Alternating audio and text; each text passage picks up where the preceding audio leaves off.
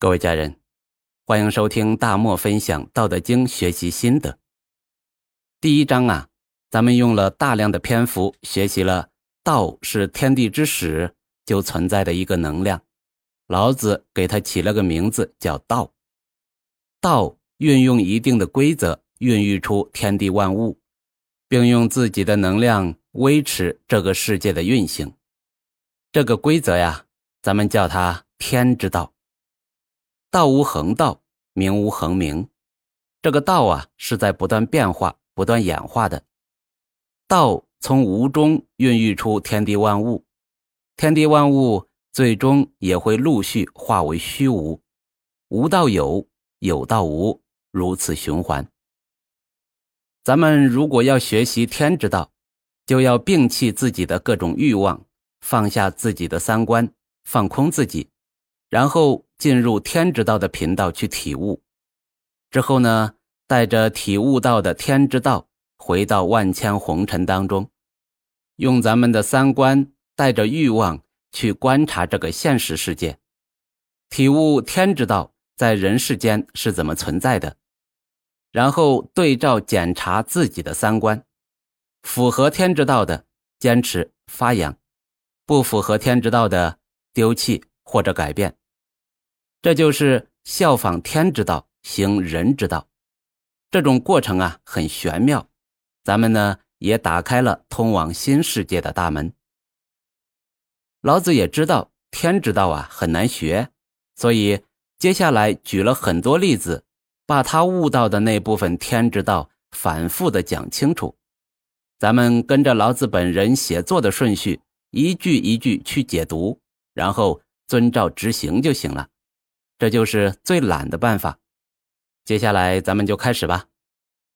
帛书版说：“天下皆知美为美，恶矣。”通行版是：“天下皆知美之为美，斯恶矣。”没有根本区别，不去做过多的解读。咱们看：“天下皆知美为美，恶矣”是什么意思呢？百度汉语啊是这样翻译的。天下人都知道，美之所以为美，那是由于有丑陋的存在。意思是说，美丑是相对的。百度百科是这样翻译的：如果天下人都知晓美的事物是美的，这就显露出丑来了。意思差不多，就是因为有美，所以就显出了丑。很明显呢，这是最简单的字面翻译。应该离老子的原意很远很远。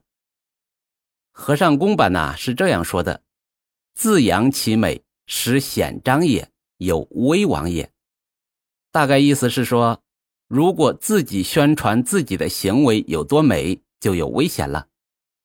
王弼版则说：“美的事物是人心所取向喜欢的，恶的事物是人心所远离讨厌的。”美好和邪恶就像喜怒一样，善和不善就像是非一样，都是同一事物的两面。还是和尚公版和王弼版的境界呀，要比百度高很多。也不知道百度百科和百度汉语的资源是从哪里来的。这里啊，之所以提到百度汉语和百度百科，是因为这是咱们常用的搜索工具。但是里面的信息有多大的可信度，自己来判断。如果是实时消息、新闻一类的，还没有多大问题。但是像《道德经》这种深奥的东西，还是不要跟百度学了，还是算了吧。和尚公的意思是说某个东西美，或者有人传扬自己的美，让天下人皆知，那就离坏事不远了。这和尚公啊。是从自我修养的角度解读的，为人要低调，不要太张扬，要不然可能会好心办坏事。王弼的意思是美丑善恶其实是一体两面，人呢都是趋利避害的。这个说法呢侧重于纯哲学层面，而且这个话用来解读“天下皆知美为美，恶已”，好像不是那么契合。那么这句话，老子到底想表达什么意思呢？综合和尚公王弼的解读，再加上其他大佬的解读，我是这样理解的：如果说某件事天下人都知道它是美的，这肯定是宣扬出来的。那么，宣扬美的这个事情，或者说宣扬美的这个过程，本身就是错的，就是恶的行为。而且美丑并没有固定的标准，人为的给下了标准，那下标准的过程就是做了错事。第一章都说了嘛，名无恒名。那既然老子说宣扬美这个事是错的，意思就是不支持宣扬美。这一上来就是要颠覆咱们的常识吗？咱们从小不点的时候，父母亲人在脸上的亲亲。到上幼儿园的小红花，小学、中学的各种奖状，大学的奖学金，都是在正面奖励一些行为。驯兽师在训练对象完成某些动作的时候，都要给点好吃的。单位呀，年年都要评先进个人，大家都已经形成了习惯。宣扬美已经成为了一种习惯，为啥老子要跟咱们对着干呢？难道是咱们所有人都错了吗？这老子啊，当然没有那么肤浅，他老人家考虑的呀，要比咱们深得多。